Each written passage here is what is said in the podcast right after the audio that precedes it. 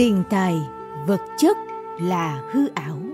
Công danh lợi lộc tựa phù du. Chỉ có tấm thân người là trân quý.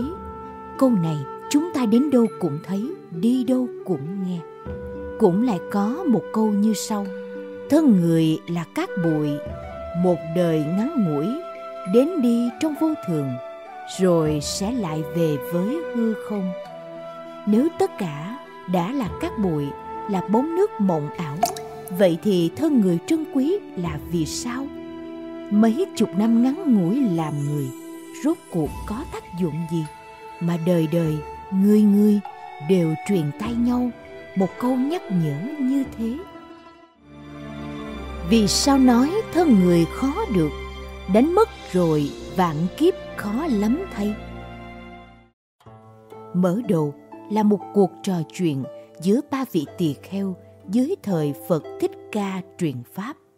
Một ngày nọ, sau khi khất thực trở về, ba người ngẫu nhiên đàm luận với nhau về một chủ đề, đó là trên đời này thứ gì là khó đắc được nhất.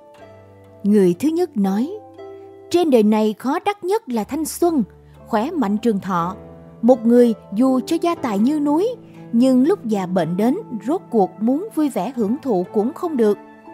Người thứ hai không đồng ý nói rằng khó đắc nhất là một người tri âm, có thể cùng chung hoạn nạn. Một người giấu giành được quyền thế của thiên hạ, nhưng nếu không có một người bạn chân thành thì vẫn là tịch mịch cô đơn. Người thứ ba lắc đầu nói, tôi cho rằng khó được nhất là gia quyến hạnh phúc. Một người có thân thể khỏe mạnh, có bằng hữu tri kỷ, nhưng mà người một nhà oán hận đấu tranh thì có lợi ích gì? Như vậy chẳng khác nào đang sống trong địa ngục trần gian. Biết được câu chuyện này, Phật Thích Ca bèn nhân cơ hội giảng cho họ biết thứ quý nhất cũng là đáng quý nhất mà ai cũng muốn được là gì. Ngài nói, trên đời này thứ khó đắc được nhất không phải khỏe mạnh trường thọ, không phải tri âm tri kỷ, cũng không phải là gia đình mỹ mãn. Ta sẽ kể cho các con nghe một câu chuyện. Trong biển rộng mênh mông, có một con rùa bị mù. Tuổi thọ của nó vô lượng kiếp số, trải qua trăm ngàn ức thương hải tan điền. Bình thường, nó ẩn mình dưới ngàn trượng biển sâu, trăm năm mới xuất thủy một lần.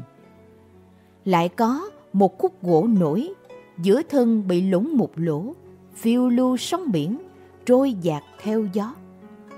Rù mù khi xuất thủy, muốn gặp được khúc gỗ nổi đã là cơ hội xa vời, huống chi là gặp được khúc gỗ nổi thủng lỗ, có thể cổng nó lên bờ xa.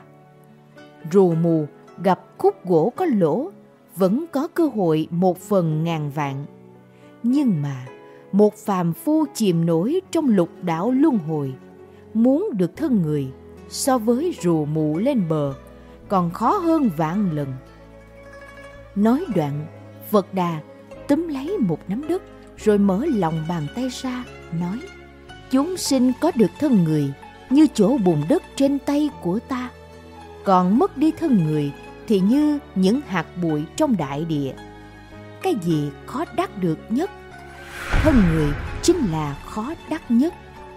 Các tỳ kheo, các con phải lắng nghe và suy nghĩ cho kỹ.